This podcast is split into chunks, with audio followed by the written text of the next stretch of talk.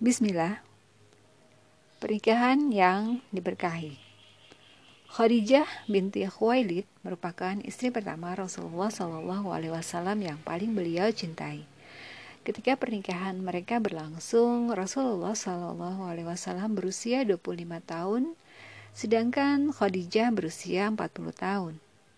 Suami istri ini hidup begitu berbahagia selama kurang lebih 25 tahun hingga akhirnya Khadijah meninggal dunia pada usia 65 tahun yaitu pada bulan Ramadan tahun 10 kenabian atau tiga tahun sebelum hijrah.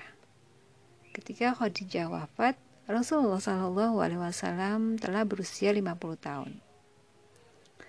Khadijah merupakan orang pertama yang beriman dan memeluk Islam di muka bumi ini.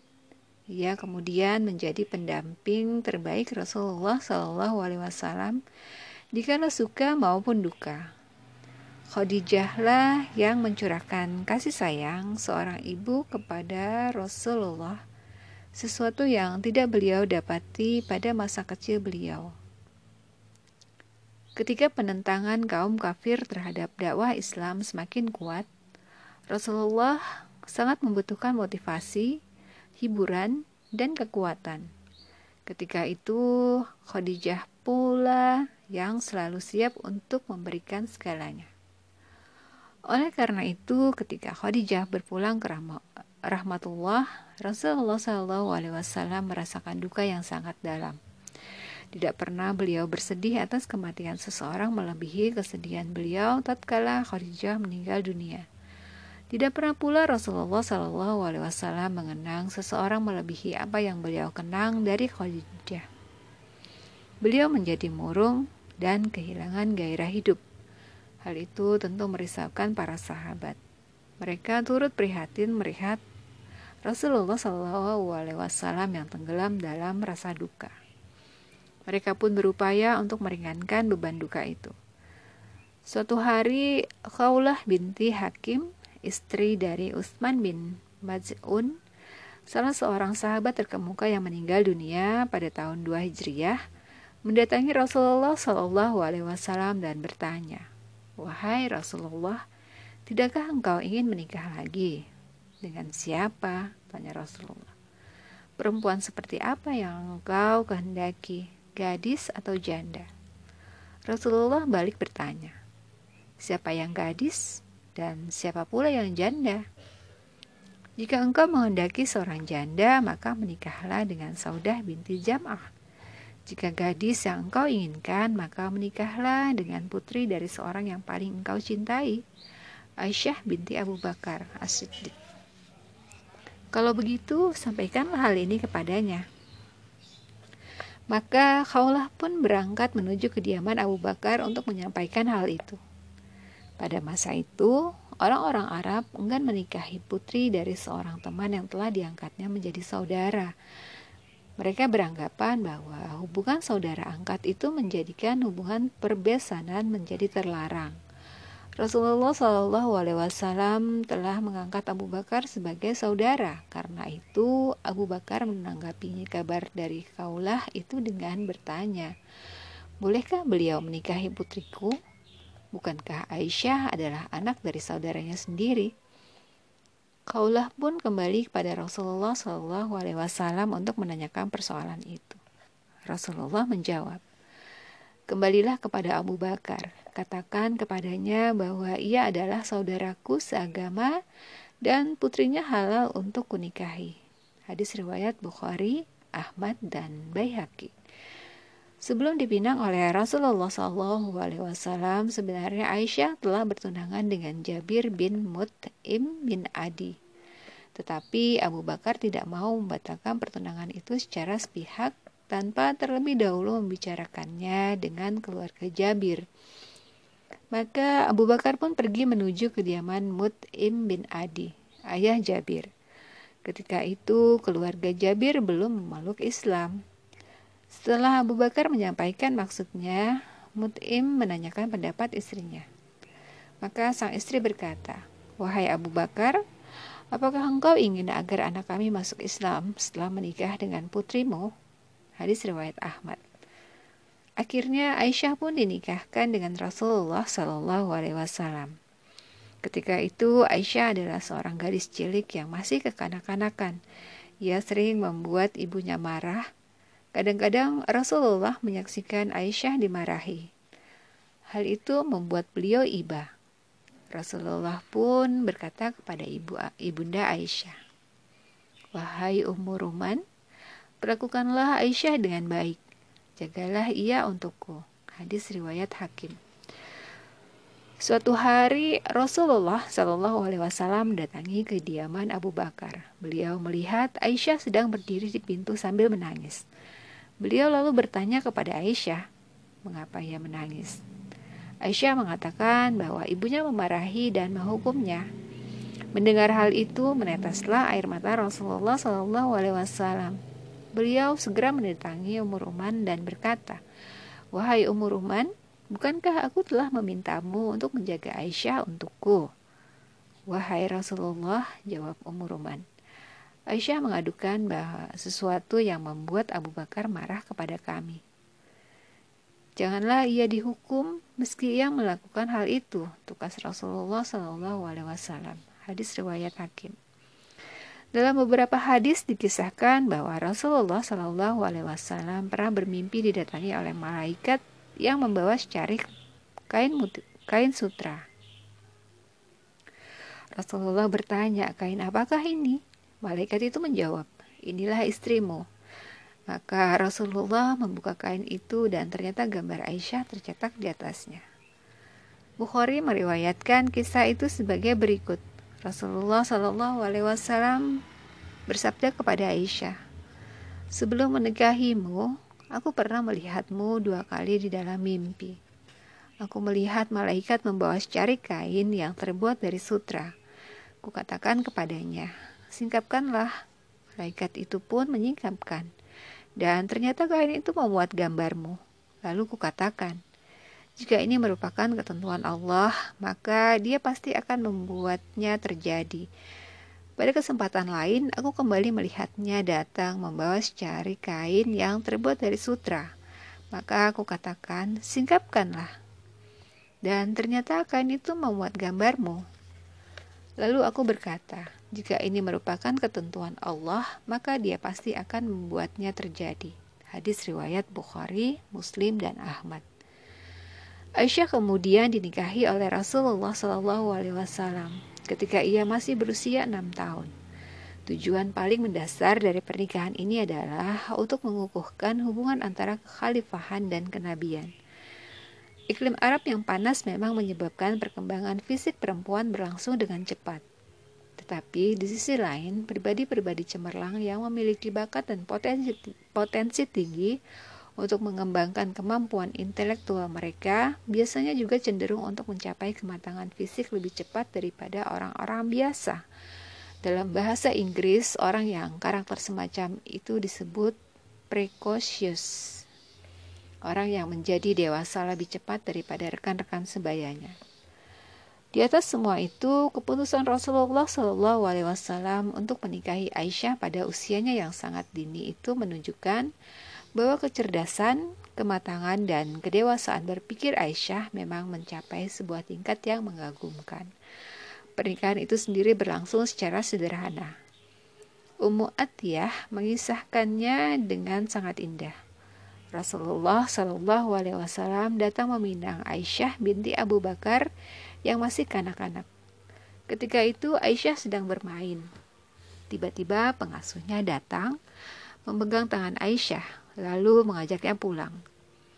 Sebelum dinikahkan, Aisyah terlebih dahulu didandani dan diberi hijab. Setelah itu, barulah Abu Bakar menikahkannya dengan Rasulullah Shallallahu Alaihi Wasallam. Seperti itulah pernikahan pemuka perempuan dunia berlangsung secara sederhana dan bersahaja. Inilah contoh yang harus diteladani oleh kaum muslimah. Hal itu juga menggugat kebiasaan kita dewasa ini yang cenderung mempersulit pernikahan, menjadikannya sebagai ajang pemborosan, penghamburan harta, serta pemuasan hasrat dan perilaku konsumtif. Pernikahan pada zaman modern ini cenderung menjadi cara untuk melestarikan upacara, tradisi, dan adat istiadat yang bertentangan dengan prinsip-prinsip agama Islam. Pernikahan Rasulullah Wasallam itu merupakan sebuah bantahan yang nyata terhadap kebiasaan orang-orang yang biasa menyelenggarakan pesta pernikahan secara berlebihan. Aisyah menggambarkan pernikahannya dengan Rasulullah Wasallam dengan berkata, Aku tidak tahu bahwa Rasulullah Wasallam telah menikahiku. Hanya saja sejak saat itu ibuku melarangku untuk keluar rumah. Barulah aku menduga bahwa aku telah menikah. Tetapi tidak pernah kutanyakan hal itu kepada ibuku hingga ia sendiri yang kemudian memberitahukannya kepadaku. Mahar Aisyah Berdasarkan dua pernyataan Ibnu Sa'ad Mahar yang diberikan oleh Rasulullah Shallallahu Alaihi Wasallam kepada Aisyah adalah sebuah rumah seharga 50 dirham. Dalam riwayat Ibnu Ibnu Ishaq, mahar yang diberikan oleh Rasulullah Shallallahu Alaihi Wasallam adalah 400 dirham. Ada riwayat lain yang berasal dari Ibnu Sa'ad sendiri bahwa Aisyah berkata, mahar yang diberikan oleh Rasulullah Shallallahu Alaihi Wasallam adalah 12 ukiyah dan satu nasi atau setara dengan 500 dirham. Satu ukiyah setara dengan 40 dirham, sementara satu nasi setara dengan 4, dengan 20 dirham. Dalam sebuah hadis, Aisyah berkata, Mahar yang diberikan oleh Rasulullah Shallallahu Alaihi Wasallam kepada istri-istri beliau adalah 12 ukiyah dan satu nasi. Tahukah kalian apa nasi itu? Satu nasi setara dengan setengah ukiyah. Jadi seluruh mahar Rasulullah Shallallahu Alaihi Wasallam bernilai 500 dirham. Dan itulah ya jumlah yang beliau berikan kepada istri-istri beliau. Hadis riwayat Muslim, Ahmad, Hakim, dan Darimi. Jika nilai mahar yang diterima Aisyah itu dibandingkan dengan nilai mahar yang biasa diberikan secara berlebihan dewasa ini, maka akan segera tampak perbedaan besar antara keduanya. Banyak orang menganggap bahwa pemberian mahar adalah jumlah yang sedikit merupakan penghinaan kepada keluarga, istri, dan mengakibatkan turunnya prestis sosial mereka. Terhadap anggapan itu, kita patut bertanya, adakah di masa kita ini sebuah keluarga yang lebih mulia, lebih terhormat, dan lebih tinggi derajatnya daripada keluarga Abu Bakar As-Siddiq. Tahun pernikahan Aisyah Para sejarawan berbeda pendapat mengenai tahun pernikahan Rasulullah Shallallahu Alaihi Wasallam dengan Aisyah. Badruddin Al-Aini di dalam buku Umdatul Qari bin Syar bin Syar Sahih Al-Bukhari menuturkan bahwa Rasulullah Shallallahu Alaihi Wasallam menikahi Aisyah dua tahun sebelum hijrah. Ada pula pendapat yang menyatakan bahwa pernikahan itu berlangsung pada bulan Syawal, tiga tahun atau setahun setengah sebelum hijrah. Usia Aisyah saat itu adalah enam tahun. Ada pula yang mengatakan bahwa usia Aisyah saat itu adalah tujuh tahun. Rasulullah dan Aisyah mulai hidup bersama pada bulan Syawal tahun kedua Hijriah setelah Perang Badar. Menurut beberapa riwayat, pernikahan Rasulullah Shallallahu Alaihi Wasallam dan Aisyah berlangsung tiga tahun setelah Khadijah wafat. Namun beberapa sejarawan mengatakan bahwa pernikahan itu terjadi pada tahun yang sama dengan tahun wafatnya Khadijah agaknya menentukan tahun pernikahan Aisyah itu akan menjadi lebih mudah jika tahun kewafatan Khadijah dapat diketahui dengan pasti. Tetapi sayang sekali, para sejarawan juga tidak berhasil menemukan kata sepakat tentang kapan Khadijah wafat. 5, 4, atau 3 tahun sebelum hijrah. Aisyah sendiri tercatat menuturkan dua buah riwayat yang bertentangan tentang tahun pernikahannya. Dalam sebuah riwayat, Aisyah berkata, Aku tidak pernah merasa cemburu kepada seorang perempuan sebesar rasa cemburuku kepada Khadijah karena Rasulullah sering teringat kepadanya. Rasulullah menikahiku tiga tahun setelah Khadijah wafat. Hadis riwayat Bukhari dan Muslim. Sementara dalam riwayat yang lain, Aisyah justru menyatakan bahwa Rasulullah Shallallahu Alaihi Wasallam menikahinya pada tahun ketika Khadijah wafat. Hadis riwayat Bukhari. Pernyataan terakhir inilah yang dianggap lebih valid oleh mayoritas sejarawan karena selaras dengan banyak riwayat lain yang sahih. Dengan begitu, dapat dinyatakan bahwa Khadijah wafat pada bulan Ramadan 10 tahun setelah Rasulullah Wasallam diangkat menjadi Rasul. Lalu pada bulan Sawal pada tahun yang sama Rasulullah Wasallam menikahi Aisyah. Ketika itu Aisyah berusia enam tahun dengan kata lain, pernikahan itu berlangsung pada bulan Syawal, tiga tahun sebelum hijrah, bertepatan dengan bulan Mei tahun 620 Masehi.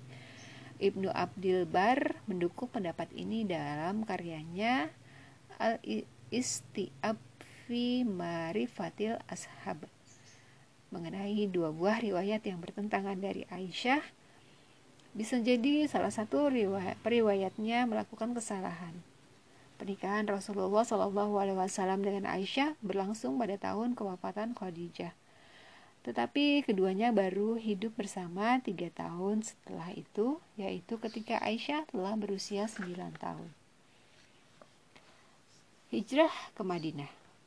Setelah menikah dengan Rasulullah Shallallahu Alaihi Wasallam, Aisyah radhiyallahu anha tetap tinggal bersama keluarganya selama tiga tahun di Mekah selama 2 tahun, 3 bulan, di Madinah selama 7 bulan. Kita sama-sama tahu bahwa umat Islam melakukan hijrah dua kali. Hijrah pertama ke Habasyah dan hijrah kedua ke Madinah. Aisyah mengikuti peristiwa hijrah ini dengan teliti. Dalam sebuah riwayat, Aisyah mengisahkan bagaimana Abu Bakar mengalami intimidasi yang keras di Mekah sehingga ia memutuskan untuk menhijrah ke Habasyah. Abu Bakar keluar meninggalkan kota Mekah. Sesampainya di Barkul Gimat, ia bertemu dengan Ibnu Daginah, penguasa wilayah itu. Ibnu Daginah bertanya, Hendak ke mana engkau, Abu Bakar? Kaumku mengusirku, aku ingin mengembara agar bisa beribadah kepada Tuhanku dengan tenang. Mendengar jawaban itu, Ibnu Daginah berkata, Orang sepertimu tidak layak keluar ataupun dikeluarkan dari kampung halamanmu sendiri. Engkau menafkahi orang-orang miskin, menyambung tali silaturahmi, membantu orang-orang lemah, menjamu para tamu, serta menolong orang-orang yang tertimpa musibah. Kembalilah, engkau berada dalam perlindunganku. Ibnu Daginah memasuki kota Mekah bersama Abu Bakar. Ia lalu berkeliling menemui para pembesar Quraisy dan berkata kepada mereka, orang seperti Abu Bakar tidak layak keluar ataupun terusir dari kota ini. Hadis riwayat Bukhari. Besar kemungkinan Aisyah beserta keluarganya juga turut serta bersama Abu Bakar dalam perjalanan meninggalkan kota Mekah itu. Peristiwa hijrah kedua, hijrah ke Madinah, terjadi beberapa saat setelah hijrah pertama. Saat itu intimidasi yang dirasakan umat Islam di Mekah semakin tidak tertahan. Dunia seakan menjadi sempit, beragam cemoohan dan siksaan dilancarkan oleh kaum kafir Quraisy. Rasulullah pun berniat melakukan hijrah ke Madinah. Aisyah mengisahkan peristiwa itu. Setiap hari Rasulullah Shallallahu Alaihi Wasallam mengunjungi kami dua kali, pagi dan malam hari. Pada suatu siang yang terik, Ketika kami sedang duduk bersama di kediaman Abu Bakar, tiba-tiba seseorang berseru, "Lihat, Rasulullah Shallallahu Alaihi Wasallam datang dengan menutup kepala." Tidak biasanya beliau datang pada waktu seperti ini. Mendengar seruan itu, Abu Bakar berkata, "Ayah ibuku adalah tebusan beliau."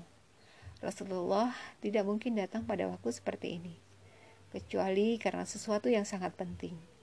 Kemudian Rasulullah Wasallam berkata kepada Abu Bakar, suruh keluar orang-orang yang bersamamu ini. Abu Bakar segera menjawab, wahai Rasulullah, bukankah mereka adalah keluargamu juga? Rasulullah berkata, Allah telah mengizin, mengizinkanku meninggalkan Mekah. Kami segera menyiapkan dua binatang tunggangan beserta bekal makanan yang kami letakkan di dalam kantung. Asma binti Abu Bakar memotong sabuknya dan menjadikannya sebagai pengikat kantung tersebut. Hadis riwayat Bukhari. Rasulullah Shallallahu Alaihi Wasallam melakukan perjalanan hijrah ke Madinah bersama Abu Bakar dengan meninggalkan keluarga mereka di Mekah. Di tengah-tengah kaum kafir Quraisy, mereka berdua sampai di Madinah pada tanggal 12 Rabiul Awal, 14 tahun setelah Rasulullah diangkat menjadi rasul. Beberapa saat setelah tiba di Madinah, Rasulullah Wasallam mengutus Zaid bin Harithah dan Abu Rafi untuk menjemput keluarga beliau di Mekah. Abu Bakar pun melakukan hal yang sama. Orang yang ia utus untuk menjemput keluarganya adalah Abdullah bin Uraikid. Tiga orang utusan itu berangkat bersama. Abu Bakar juga mengirimkan surat kepada putranya, Abdullah, agar ia membawa Ummu Ruman, Aisyah dan Asma keluar dari Mekah. Abdullah melaksanakan perintah itu, sementara itu Jaid dan Abu Rafi keluar bersama Fatimah, Ummu Kulsum, Saudah, Ummu Aiman, dan Usama. Dengan begitu, keluarga Rasulullah SAW dan keluarga Abu Bakar berangkat bersama-sama menuju Madinah. Di tengah jalan, unta yang membawa Aisyah kabur. Melihat hal itu, umur, umur Ruman berseru, Duhai anakku, duhai mempelaiku. Unta itu kemudian berhasil dike, dikejar dan ditemukan. Rombongan ini pun tiba di, di Madinah. Aisyah tinggal bersama keluarga Abu Bakar. Ketika itu Rasulullah Shallallahu Alaihi Wasallam tengah membangun masjid berikut rumah-rumah di sekelilingnya. Maka keluarga beliau tinggal di rumah-rumah itu. Hadis riwayat Hakim dan Tabrani hidup berumah tangga bersama Rasulullah. Aisyah tinggal bersama keluarganya di perkampungan di Bani Haris bin Khazraj selama kurang lebih tujuh atau delapan bulan. Madinah saat itu merupakan daerah epidemik. Iklimnya tidak bersahabat bagi kaum muhajirin. Beberapa orang menderita sakit, begitu pula Abu Bakar. Ia terkena demam, dalam keadaan seperti itu, Aisyah selalu mengunjungi dan menanyakan kabar ayahnya. Aisyah menuturkan, setelah Rasulullah Alaihi Wasallam tiba di Madinah, Abu Bakar dan Bilal terserang penyakit, tetapi aku selalu mengunjungi keduanya.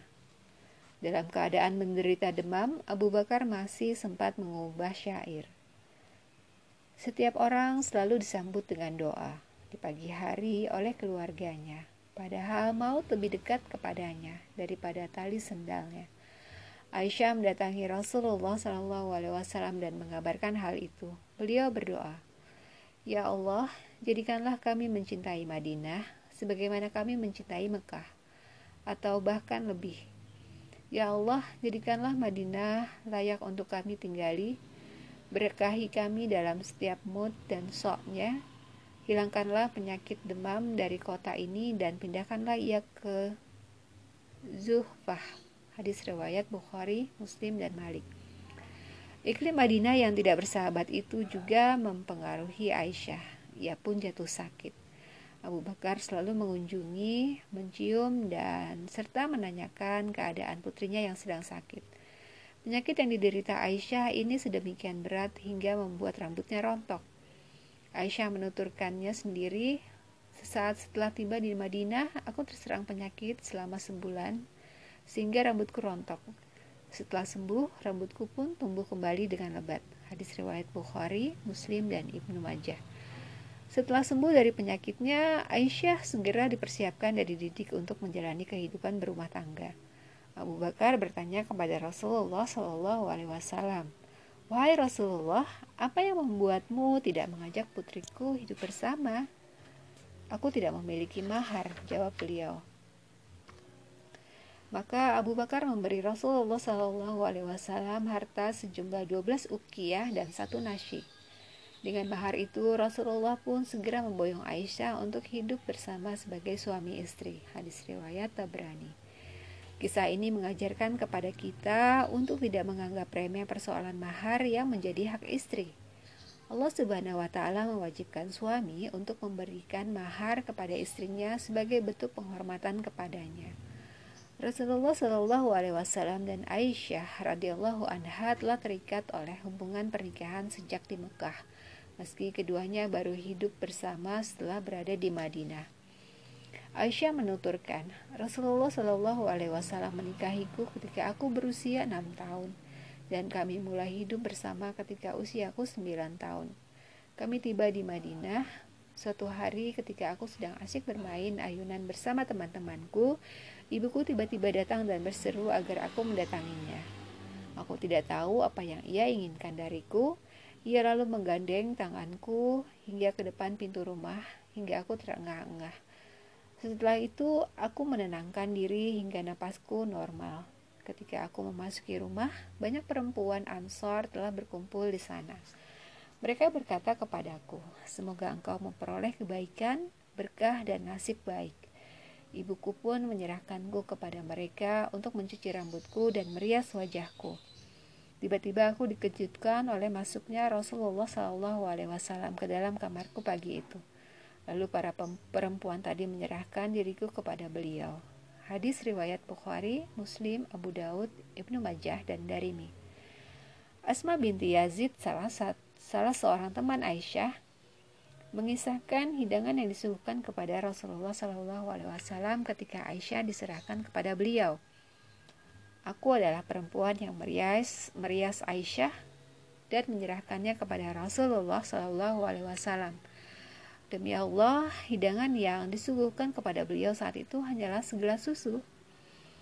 Beliau meminumnya lalu memberikannya kepada Aisyah. Tetapi Aisyah merasa malu untuk menerimanya. Maka aku katakan, jangan kau tolak pemberian Rasulullah itu, ambillah.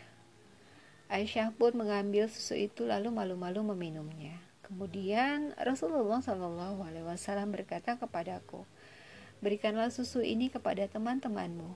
Aku menjawab, kami tidak menginginkannya. Mendengar jawabanku, Rasulullah Shallallahu Alaihi Wasallam berkata, jangan kau tambah rasa lapar dengan dusta. Aku pun bertanya, wahai Rasulullah, jika salah seorang dari kami berkata tidak suka untuk sesuatu yang sebetulnya ia suka, apakah pernyataan itu dianggap sebagai sebuah dusta?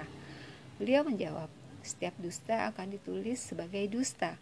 Begitu pula dusta kecil, ia akan ditulis sebagai dusta kecil. Hadis riwayat Ahmad dan Ibnu Majah. Peristiwa itu terjadi pada suatu siang di bulan Sawal tahun pertama Hijriyah. Inilah pendapat yang paling kuat di kalangan sejarawan.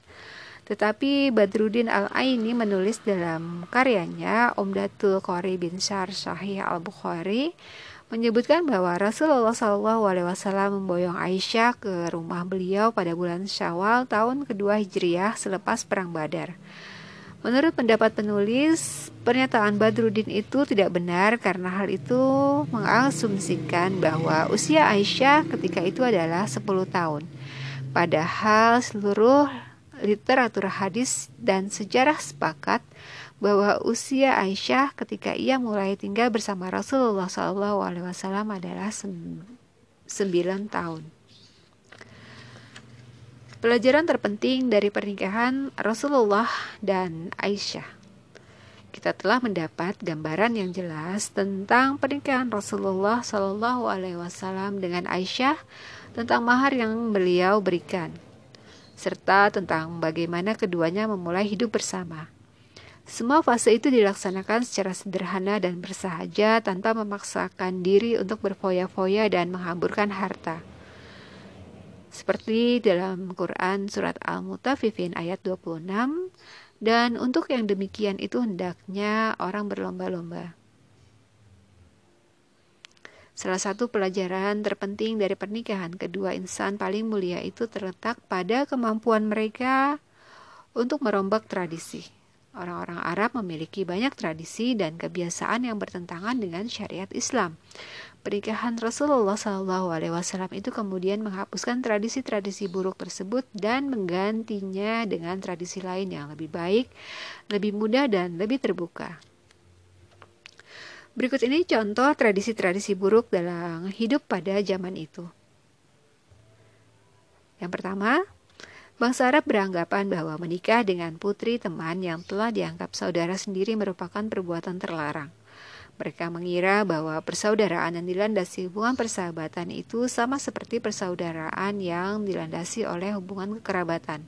Itulah yang terjadi ketika Abu Bakar merasa ragu menerima pinangan Rasulullah Alaihi Wasallam yang disampaikan melalui kaulah. Rasulullah sendirilah yang akhirnya menegaskan bahwa Aisyah halal untuk beliau nikahi dan menyatakan bahwa hubungan persaudaraan antara beliau dan Abu Bakar merupakan ikatan persaudaraan seagama. Yang kedua, bangsa Arab tidak mau menikah atau menikahkan putri mereka pada bulan Syawal. Mereka terpengaruh oleh mitos bahwa penyakit sampar akan mewabah pada awal bulan Syawal. Rasulullah Shallallahu Alaihi Wasallam berniat untuk menghilangkan kepercayaan yang tidak berdasar itu. Aisyah sendiri menganjurkan kepada keluarganya untuk melangsungkan pernikahan pada bulan Syawal. Ia berkata, Rasulullah Shallallahu Alaihi Wasallam menikahiku pada bulan Syawal. Kami juga mulai hidup bersama pada bulan Syawal. Adakah istri Rasulullah Shallallahu Alaihi Wasallam yang lebih beruntung dibandingkan aku? Hadis riwayat Muslim, Tirmizi, Ibnu Majah, Darimi dan Baihaqi. Yang ketiga, bangsa Arab juga terbiasa menyalakan api di hadapan mempelai. Dalam adat mereka, seseorang suami juga mendatangi istrinya pertama kali dengan cara ditandu. Imam Bukhari dan Khustulani menyatakan bahwa Rasulullah Wasallam kemudian menghapuskan kebiasaan-kebiasaan itu.